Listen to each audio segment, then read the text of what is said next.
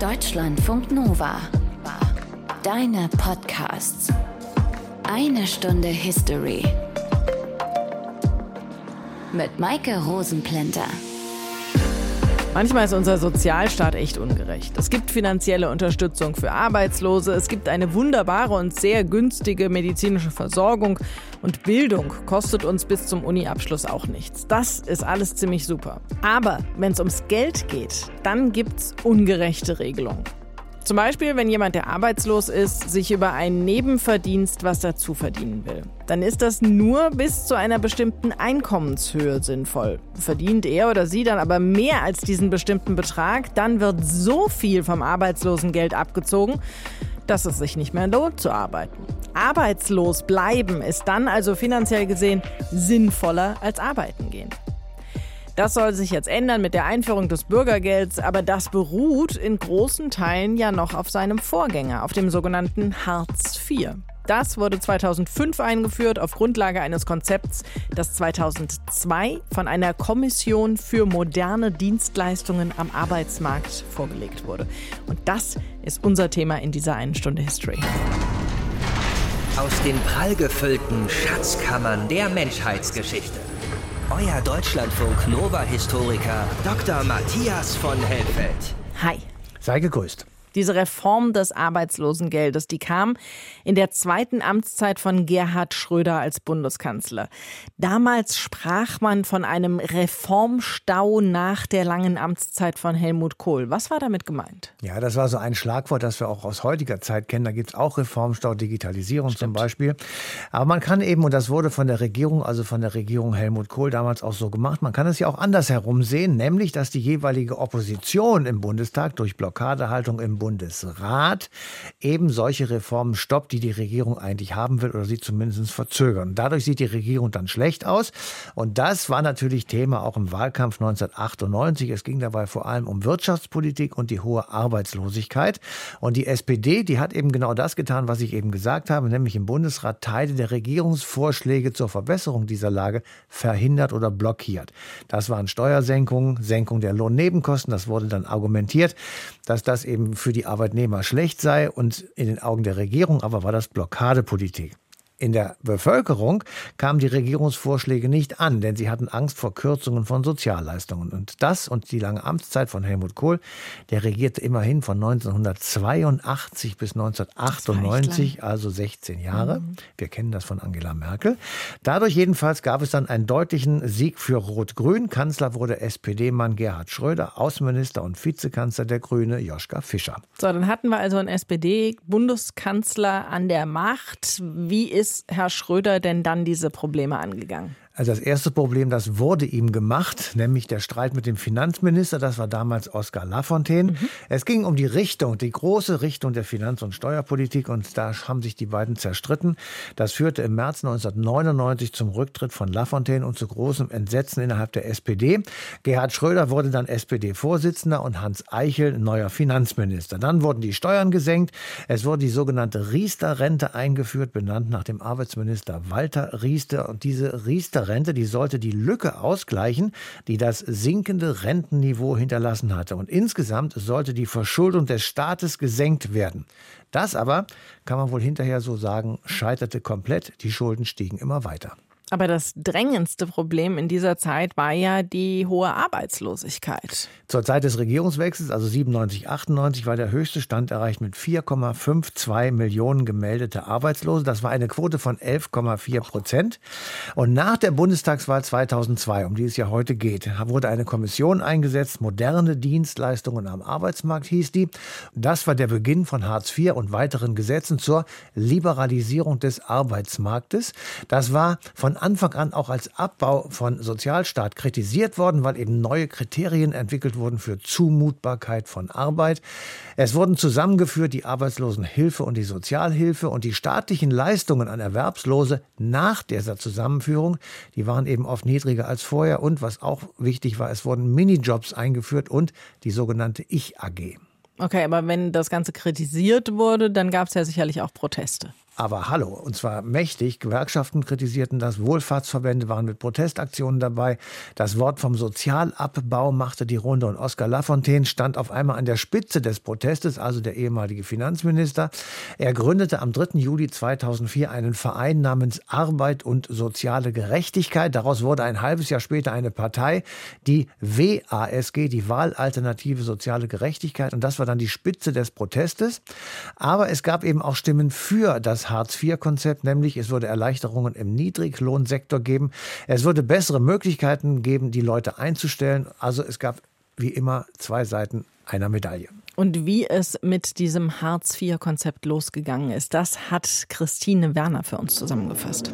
Meine Damen und Herren, jeder Arbeitslose hat ein Gesicht, jeder Arbeitslose hat eine Familie. Herr Bundeskanzler, wir haben hier die Zukunft für zwei Millionen Arbeitslose konzipiert. Ich wünsche Ihnen und uns viel Erfolg, dies umzusetzen. Der da spricht, ist Peter Harz, ehemaliger VW-Manager. Er steht im Sommer 2002 im französischen Dom in Berlin. Vor der versammelten Presse zieht er eine kleine Daten-CD aus einem Umschlag. Darauf sind die Vorschläge der von ihm geleiteten Expertenkommission. Er übergibt sie jetzt an Bundeskanzler Gerhard Schröder von der SPD. Hartz IV selber bringt keine Arbeitsplätze, sondern bringt Menschen eher in Arbeit, äh, weil das Fördern der Menschen, um die es geht, besser wird. Menschen in Arbeit bringen, das ist das große Ziel der sogenannten Hartz-Reformen. Denn da steht diese Zahl. Über vier Millionen Arbeitslose in Deutschland. Mindestens halbiert werden soll diese Zahl möglichst schnell. Deutschland gilt als der kranke Mann Europas. Wirtschaftsminister Wolfgang Clement drängt. Es eilt, wie wir alle wissen, die Arbeitslosigkeit, die hohe Arbeitslosigkeit in Deutschland duldet keinen Aufschub unserer Aktivitäten. Ich hab ja keine Arbeit mehr, ich wurde ja entlassen. Gestern hing der Himmel schief, nicht zu fassen. Ich höre noch die Kollegen, wie bedauerlich. Einer hat sogar geweint, ich glaub, das war ich. Am 15. November 2002 verabschiedet die rot-grüne Regierung dann die ersten Hartz-Gesetze die bis dahin größte und umstrittenste Arbeitsmarktreform. Mit einer solchen Regulierungsorgie schaffen Sie in Deutschland allenfalls neue Arbeitsplätze in der Bürokratie. Das bedeutet das faktische Aus der jetzig bestehenden Zeitarbeit, meine Damen und Herren. Aber anscheinend wollen Sie es. Wir werden dort zu tarifvertraglichen Regelungen kommen, die dann Einarbeitungszeiten, Überbrückungszeiten, unterschiedliche Tarife für Langzeitarbeitslose und andere regeln. Mit den Hartz-Reformen werden die Leiharbeit neu geregelt, Personalserviceagenturen und Ich-AGs eingeführt, Minijobs ausgeweitet. Mit der bekanntesten Reform, Hartz IV, werden Arbeitslosenhilfe und Sozialhilfe zusammengelegt und die Bedingungen für Arbeitslose verschärft. Kanzler Gerhard Schröder sagt es so. Niemanden aber wird künftig gestattet sein, sich zu Lasten der Gemeinschaft zurückzulehnen Wer zumutbare Arbeit ablehnt, und wir werden die Zumutbarkeitskriterien verändern, der, meine Damen und Herren, wird mit Sanktionen rechnen müssen. Jede Arbeit ist zumutbar, auch wenn sie nicht der Ausbildung entspricht. Jeder zwischen 15 und 65 gilt als arbeitsfähig. Eigenes Vermögen muss erst aufgebraucht werden. Ein geringer Verdienst muss akzeptiert werden. Die Bezahlung kann den Tariflohn unterschreiten. Wer Arbeit ablehnt, muss mit Sanktionen rechnen. Ich bin eine Ich-AG. Ich bin eine Ich-AG. Jeder Handgriff ist pures Gold. Ist alles mit Absicht, ist alles gewollt. Ich wachse, wachse, ich bin eine Firma. Ich wachse, wachse wie Fernsehtürmer. Die einen sehen in den Hartz-Reformen die Grundlage für den folgenden Wirtschaftsboom in Deutschland. Für die anderen sind sie der Totengräber unseres Sozialsystems. Auch die SPD ist gespalten. Draußen im Lande hat es niemals Mehrheiten gegeben für die Rente mit 67. Es gab niemals Mehrheiten für Hartz IV, liebe Genossinnen und Genossen. Viele Mitglieder treten aus. Die Diskussion über die Reformen ist nie wirklich vorbei. Die SPD-Politikerin Andrea Nahles hat als Bundesarbeitsministerin an Hartz IV festgehalten. Als Parteivorsitzende sagt sie später, die Menschen brauchen einen freundlichen, einen zugewandten, einen echten Sozialstaat. Wir werden Hartz IV hinter uns lassen. Nicht dabei hatte jetzt Christine Werner Franz Müntefering. Aber der war ja auch eine sehr wichtige Person in der SPD in dieser Zeit, Matthias. Welche Aufgaben hatte er? Naja, man muss erst mal sagen, das war so ein ganz großer in der SPD, in der Sozialdemokratie, in der Arbeiterbewegung. Er war erst lange Zeit Parteivorsitzender des Landesverbandes Westliches Westfalen und der war wirklich sehr einflussreich.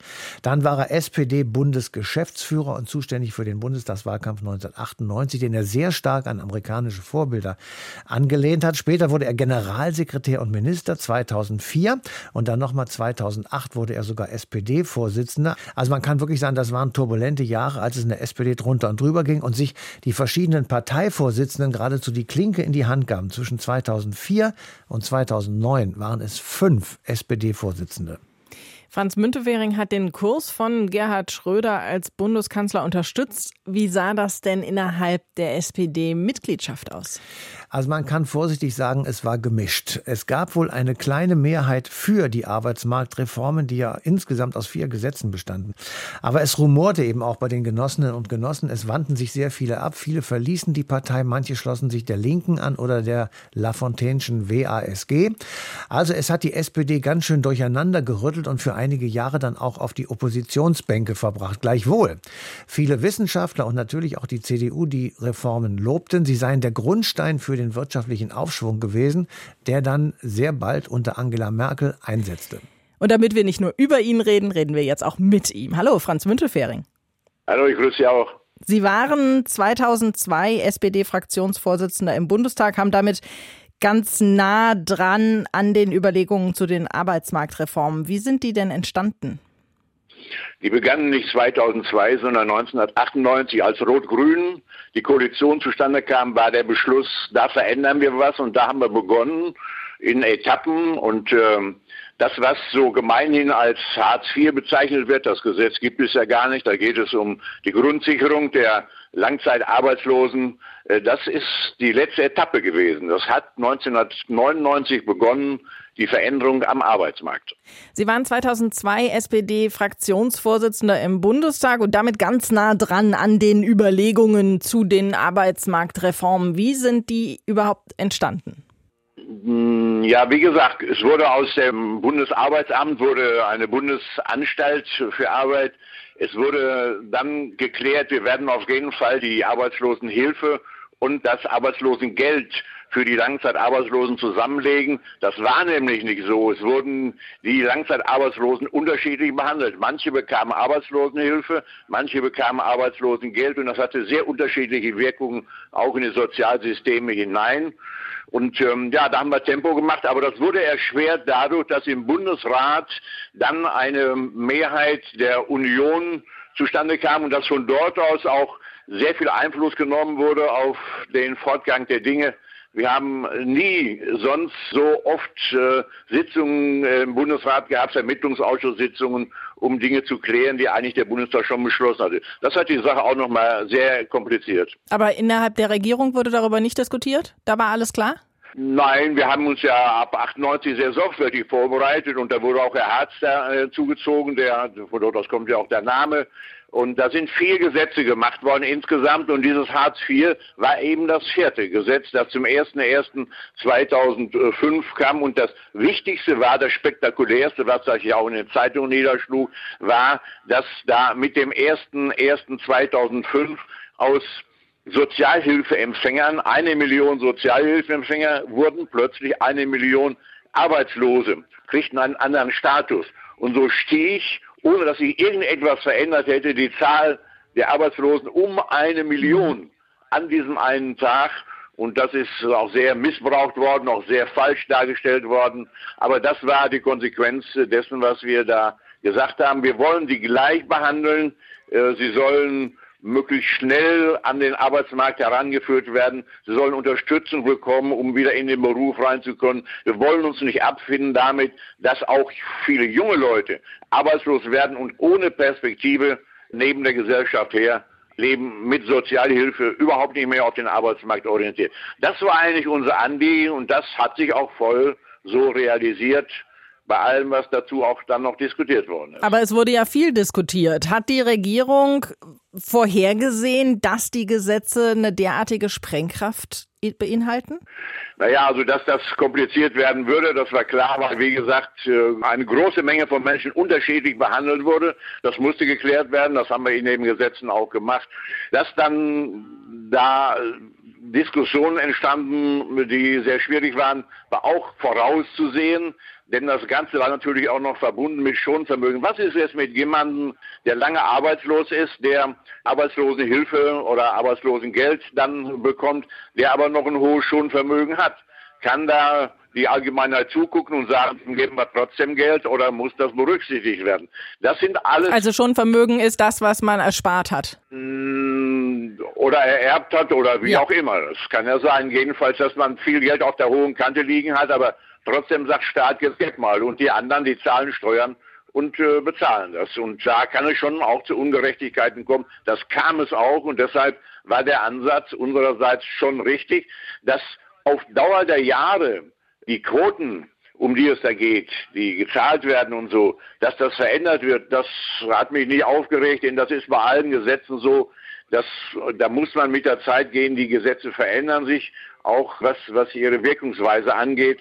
Aber im Prinzip war es richtig und der Erfolg war ja auch, dass sehr schnell eine Million Arbeitslose in Deutschland weniger waren als vorher, weil die Menschen wieder hingewiesen wurden auf die Möglichkeit und die Notwendigkeit, selbst zu arbeiten und sich ihr Geld zu verdienen. Eine Reaktion auf Hartz IV war aber ja auch, dass unzufriedene SPD-Mitglieder sich abgespalten haben und eine neue Partei gegründet haben, nämlich die Wahlalternative Arbeit und soziale Gerechtigkeit.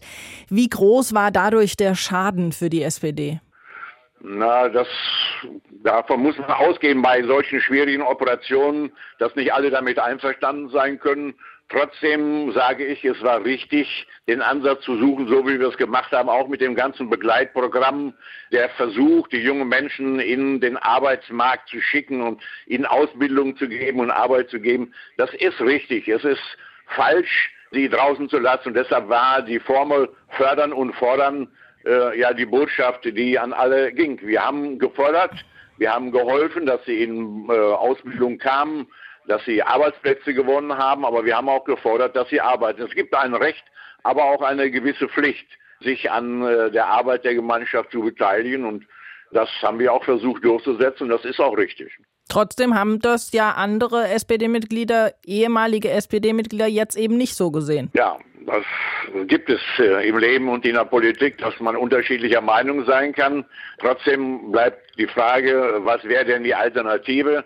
können wir einfach zusehen, wenn in Familien nicht gearbeitet wird und auch die Kinder schon in solche Situationen hineinleben und eigentlich alle sich darauf verlassen, dass die Gesellschaft ihnen schon irgendwo Sozialhilfe gibt, von der sie dann auch leben können.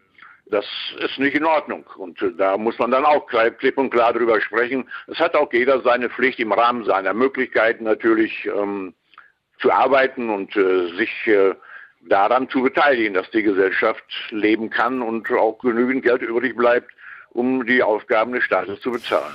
Sie haben eben schon erzählt, dass die CDU da einiges geblockt hat. Hätte eine solche Gesetzgebung nicht eigentlich überhaupt von der CDU gemacht werden sollen? Ja, gut, wir haben ja 98 übernommen. Ich meine, das war, das war eine der schwersten Hinterlassenschaften, die wir von Kohl geerbt haben. Große Arbeitslosigkeit, ohne dass ein Konzept da gewesen wäre, wie man denn damit umging. Dieses Bundesarbeitsamt wusste ja nicht mal, wie viele Arbeitslose wir haben. Das haben wir erst alles geordnet und eingeführt und haben in vier Gesetzen dann dafür gesorgt, dass überhaupt eine Übersicht entstand dabei und, und viele Dinge, die viel Ärger gemacht haben hinterher, die sind dann ähm, in den Nächten geklärt worden, äh, weil man eben zu einem Ergebnis kommen wollte, aber keinen vernünftigen Kompromiss gefunden hat. Also ich will das überhaupt nicht verdrängen, will nur sagen, beteiligt waren alle in hohem Maße an einer schwierigen Sache, die Kohl leider hat schleifen lassen. Sagt Franz Müntefering. Er war bei der Ausarbeitung der Hartz-IV-Gesetze Fraktionsvorsitzender der SPD im Bundestag. Danke Ihnen für das Gespräch. Ich danke auch. Einer, der auch dabei war, aber auf der Beobachterseite, war Gerhard Schröder, unser Wirtschaftsredakteur im Deutschlandfunk. Hallo. Hallo. Wie wurden denn diese Ideen für moderne Dienstleistungen am Arbeitsmarkt diskutiert und aufgenommen? Schauen wir nochmal zurück ins Jahr 2002. Der Skandal bei den Arbeitsämtern über geschönte Vermittlungsstatistiken, der hatte ja nun vielen vor Augen geführt, dass da einiges schief läuft am deutschen Arbeitsmarkt. Und die Frage war, wie kann man das verändern? Welche konkreten Lösungsmöglichkeiten gibt es da? Und die Idee der Harz-Kommission war ja, hier Ideen zu entwickeln, die auf eine breite soziale Akzeptanz stoßen. Deswegen war die Kommission ja besetzt mit Gewerkschaftern, mit Arbeitgebern, mit Vertretern aus der Politik von einzelnen Unternehmen. Und das war der Auftrag. Also hier nicht ideologische Grabenkämpfe zu führen, sondern nach konkreten Lösungsmöglichkeiten zu suchen. Und das war zumindest auch in der Anfangsphase der Kommission der Geist, der diese Kommission getragen hat. Das hört man auch jetzt im Nachhinein noch, wenn man mit äh, Beteiligten spricht. Und herausgekommen ist dann ja ein bunter Strauß an Ideen, wie eine Reform des Arbeitsmarktes aussehen könnte. Und man kann sagen, da war so ein bisschen für jeden was dabei. Es ging um neue flexible Beschäftigungsmöglichkeiten, um eine Reform der Arbeitsämter, aber dann auch um die Kernfrage, die vor allem von der Wirtschaft äh, in den Vordergrund gedrängt wurde, nämlich brauchen wir Leistungseinschränkungen. Und das war für die Arbeitslosen und das war dann die Frage, die bis zum Schluss auch über diese Harz-Kommission hing und bis zum Schluss auch in Zweifel zog, ob es überhaupt einen gemeinsamen Abschlussbericht geben könnte, den es dann mit einigen Formelkompromissen dann ja auch tatsächlich gegeben hat. Und wie hat sich das dann am Arbeitsmarkt bemerkbar gemacht? Naja, zunächst, wenn wir dann ins Jahr 2005 schauen, das war ja das Jahr, in dem dann Hartz IV tatsächlich umgesetzt wurde. Zunächst mit einem Schock, nämlich die Arbeitslosenzahlen stiegen um fast 500.000 von 4,8 auf 5,3, die höchste Zahl seit Jahrzehnten. Das hatte statistische Ursachen, aber war doch eine Signalwirkung, die gezeigt hat, oh Gott, jetzt wird alles noch viel schlimmer. Wir haben dann ziemlich schnell gesehen, es wurde dann tatsächlich besser und bis zum Jahr 2008 hat sich dann die Zahl der Arbeitslosen tatsächlich um fast zwei Millionen reduziert auf etwa drei Millionen. Und die Frage ist, äh, lag das jetzt wirklich an den Harzgesetzen?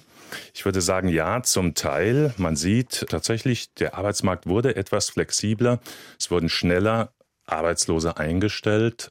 Aber wir müssen auch sehen, insgesamt hat sich die Wirtschaft wieder gefangen. Und das war ja das Problem, das es vor allem in den Nullerjahren, also Anfang des Jahrzehnts gab. Deutschland war noch äh, schwer gebeutelt von den Folgen der Wiedervereinigung, auch von der Euro-Einführung, gefangen in einer tiefen Stagnation. Und das hatte dazu geführt, dass einfach wenig investiert wurde, wenig Arbeitsplätze geschaffen wurden. Und das hat sich dann ab 2005 auch bedingt durch eine allgemeine weltwirtschaftliche Erholung dann verbessert und dann ging es auch wieder, dann wurden wieder Arbeitsplätze geschaffen. Aber das ist eine Grundsatzdebatte bis heute, welchen Beitrag da die Hartz-Gesetze tatsächlich geleistet haben. Etwas, was die Hartz-Gesetze tatsächlich geleistet haben, ist das, was wir heute Prekariat nennen, also diesen Teil der Gesellschaft, der von Armut bedroht ist oder in Armut lebt und nur ziemlich geringe Aufstiegschancen hat. Wurde das bedacht? Bei den Harzgesetzen definitiv ja. Das war ja explizit eine Forderung, die zum Beispiel aus der Wirtschaft kam, aber auch aus Teilen der Bundesregierung selbst. Wir erinnern uns, äh, der Wirtschaftsminister Wolfgang Clement war ein Verfechter. Wir brauchen mehr Niedriglohnjobs, um mehr Arbeitsplätze zu schaffen. Und das war definitiv auch ein Ziel der Harzgesetze. Wir brauchen neue Beschäftigungsformen, zum Beispiel wurde die Leiharbeit ausgedehnt. Das war auch das, was in den ersten Jahren äh, sehr stark ausgeweitet wurde. Beschäftigungsmöglichkeiten bei Leiharbeitsfirmen oder auch Minijobs. Das war ein Ziel von Teilen der Bundesregierung und das war auch das, was die Gewerkschaften strikt abgelehnt haben und was das dann auch zu den starken Protesten gegen Hartz IV geführt hat und den Folgen. Welche langfristigen Ergebnisse hat Hartz IV denn jetzt gebracht? Also wir können sehen, Hartz IV hat dazu beigetragen, dass der Arbeitsmarkt flexibler wird. Die Leiharbeit habe ich genannt, die Möglichkeit für Unternehmen, also zum Beispiel dann, wenn sie es gerade brauchen, Leute auszuleihen zu niedrigen Tarifen. Das ist stark genutzt worden. Wir haben in den Jahren nach 2005 noch mal eine deutliche Ausweitung des Niedriglohnsektors gesehen, ungefähr 20 Prozent. Das ist eine Zahl, die dann in den Jahren danach mehr oder weniger sich verfestigt hat. 20 Prozent der Beschäftigten leben im Niedriglohnsektor, arbeiten zu prekären Verhältnissen. Prekär heißt in dem Sinne auch ungesichert, also bei Leiharbeitsfirmen oder mit Befristungen oder mit Minijobs. Das ist eine Folge der Hartz-IV-Gesetze die einen sagen, das war der Motor, der dazu geführt hat, dass die Arbeitslosigkeit gesunken ist. Andere sagen, das ist das Problem, das die äh, Hartz-Gesetze so problematisch gemacht hat. Das heißt, dieser Niedriglohnsektor ist im Grunde einer der Fehler, die gemacht wurden bei der Hartz-IV-Gesetzgebung. Naja, ich würde sagen, wenn wir darauf schauen, was haben die Hartz-Gesetze tatsächlich gebracht? Sie haben mehr Flexibilität gebracht, aber sie waren sozial nicht ausgewogen. Niedriglöhne sind das eine, was vielleicht für viele noch viel dramatischer war. Das war der Absturz, den Hartz IV tatsächlich gebracht hat, nämlich die Verkürzung und Einschränkung von Leistungen. Wir müssen uns ja verdeutlichen, für Menschen, die ihren Job verloren haben, dann nach zwölf Monaten keinen neuen wiedergefunden haben, für die bedeutete das Absinken auf die Grundsicherung, auf Hartz IV. Und das in Zeiten Anfang des Jahrtausends, also in den Jahren nach 2005, wo es gar nicht so einfach war, vor allem Dingen zum Beispiel in Ostdeutschland oder in den strukturschwachen Gebieten, im Ruhrgebiet an der Küste, einen neuen Job zu finden und das verbunden damit, dass Hartz IV ja mit einer Bedürftigkeitsprüfung verbunden war. Also Wer da noch etwas Erspartes hatte, der musste das erstmal aufbrauchen. Das heißt dann tatsächlich, für die wurde dann auch eine Lebensleistung in Frage gestellt. Und das in einer Zeit, als Rot-Grün ja gleichzeitig propagiert hat, die Rentensysteme so wie wir sie kennen, die funktionieren nicht mehr. Jeder muss privat vorsorgen. Und äh, Leute, die dann etwa 55-Jährige oder 60-Jährige, die arbeitslos wurden, wurden dann gezwungen, ihre Ersparnisse aufzubrauchen. Das passte auch logisch nicht miteinander und das hat dann vor allem doch auch für viel Verbitterung gesorgt. Gerhard Schröder ist unser Wirtschaftsredakteur aus Berlin und hat die Entstehung der Hartz-IV-Gesetze ganz nah mitbekommen. Danke für die Infos. Ganz herzlichen Dank. Wir haben ja schon ein bisschen über die Proteste gegen die Reformgesetze gesprochen. Matthias, wie lief das denn ab? Also die Proteste, die richten sich natürlich vor allem gegen den Bundeskanzler, also gegen Gerhard Schröder und natürlich auch gegen seine Partei, die SPD. Er hat am 14. März 2003 eine Regierungserklärung abgegeben. Daraus will ich mal einen Satz vorlesen. Wir werden, Zitat, Leistungen des Staates kürzen, Eigenverantwortung fördern und mehr Eigenleistung von jedem Einzelnen abfordern müssen. Zitat Ende. Und das ist so etwas wie die Metaebene der Reformen gewesen. Aber es dauerte eben nicht lange, bis die Gewerkschaften mobil machen. Am 1. November 2003 kamen rund 100.000 Menschen nach Berlin wow. zur Demo. Anschließend gab es Montagsdemos gegen Hartz IV, natürlich in Anspielung auf die DDR-Demos 1989-90. Höhepunkt der Demonstration und des Protestes war Frühjahr bis Sommer 2004. Da gab es Veranstaltungen, auf denen mitunter mehr als 200.000 Menschen erschienen waren. Hatte das irgendeine Wirkung auf die Regierung? Naja, also das hatte natürlich Wirkung. Sie war angeschlagen auf jeden Fall. Der Kanzler war Zielscheibe. Ihm wurde Verrat vorgeworfen am eigenen Klientel, am Sozialstaat, den er ruiniert habe, an der SPD, die seit vielen Jahrzehnten eine ganz andere Politik vertrieben habe. Und bei der Bundestagswahl 2005 gegen Angela Merkel ging das alles auch in die Wahlurne. Die SPD hat verloren und dann begann ein wirklich sehr steiler Abstieg im Deutschen Bundestag von 40,9 Prozent im Jahr 1998 zu 20,5 Prozent im Jahr 2000. 2017. Also innerhalb von 20 Jahren eine Halbierung des Wählerpotenzials. Und die Arbeitsmarktreform, so viel kann man wirklich sagen, hatte sicher einen großen Anteil daran.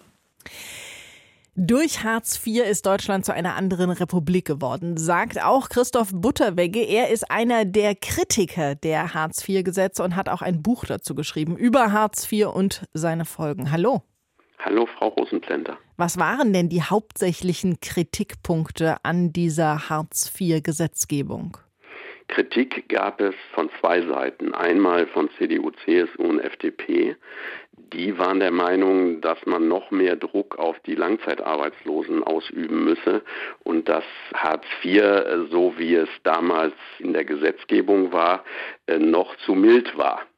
Und auf der anderen Seite standen Bürgerinitiativen, Proteste, besonders in Ostdeutschland, die PDS, spätere Linke, die hatte den Slogan Armut per Gesetz sei Hartz IV.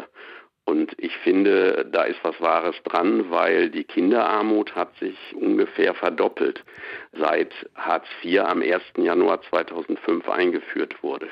Wie viele Menschen waren denn überhaupt davon betroffen?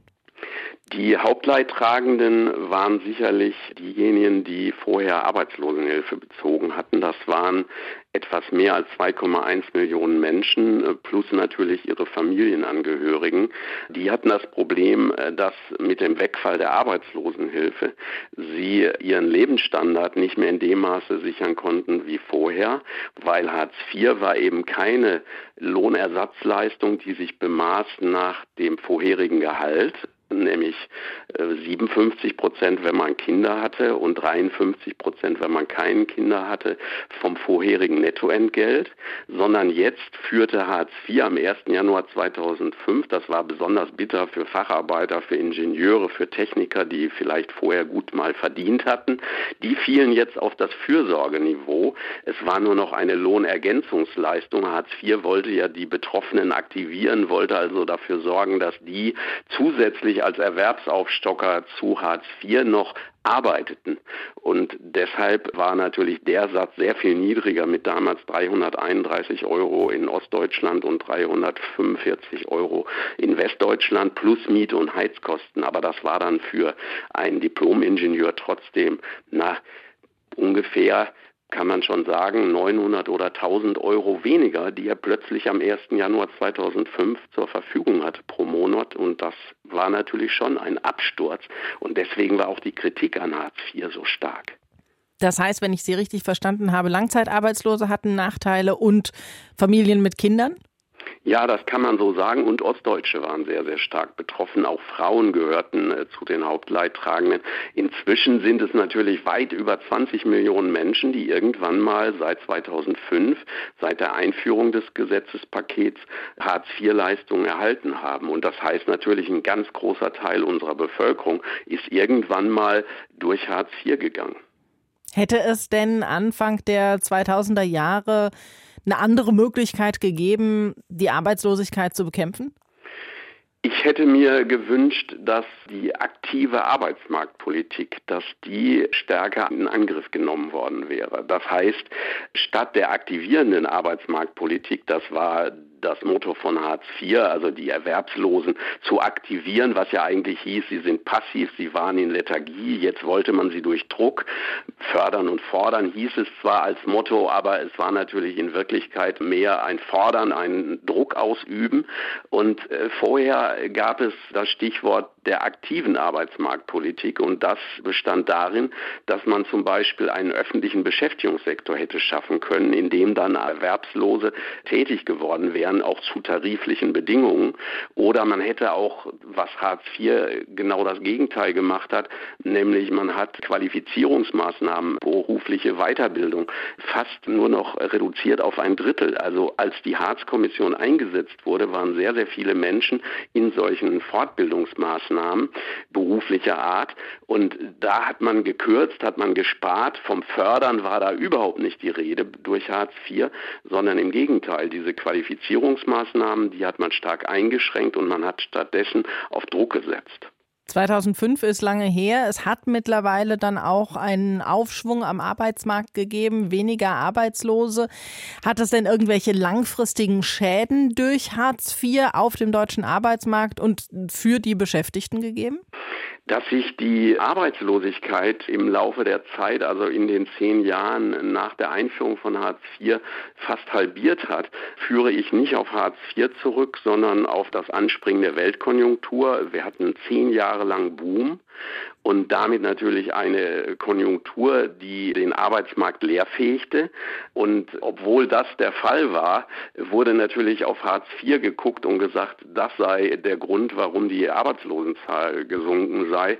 Aber ich denke, da hat Hartz IV wenig zu beigetragen. Die Folgen, die negativen Folgen auf den Arbeitsmarkt waren, dass man natürlich mit Hartz IV Belegschaft, Betriebsräte und die Gewerkschaften unter diesem Damoklesschwert äh, und unter erheblichen Druck setzte und dass diese dann auch bereit waren, schlechtere Arbeitsbedingungen und niedrigere Löhne zu akzeptieren. Entstanden ist ein breiter Niedriglohnsektor, der inzwischen zwischen 20 und 25 Prozent der Beschäftigten umfasst und dass wir heute in Deutschland das Land sind mit dem größten Niedriglohnsektor in Europa, das war natürlich Hartz IV zu verdanken. Und ich meine, das war auch der Sinn und Zweck von Hartz IV. Gerhard Schröder hat auf dem Weltwirtschaftsforum in Davos im Januar 2005 eine Rede gehalten und in der hat er sich und seine rot-grüne Koalition dafür gelobt, jetzt kommt ein wörtliches Zitat, einen der besten Niedriglohnsektoren in Europa geschaffen zu haben. Und wenn man das macht, dann hat man natürlich mehr Menschen mit einem Armutsrisiko.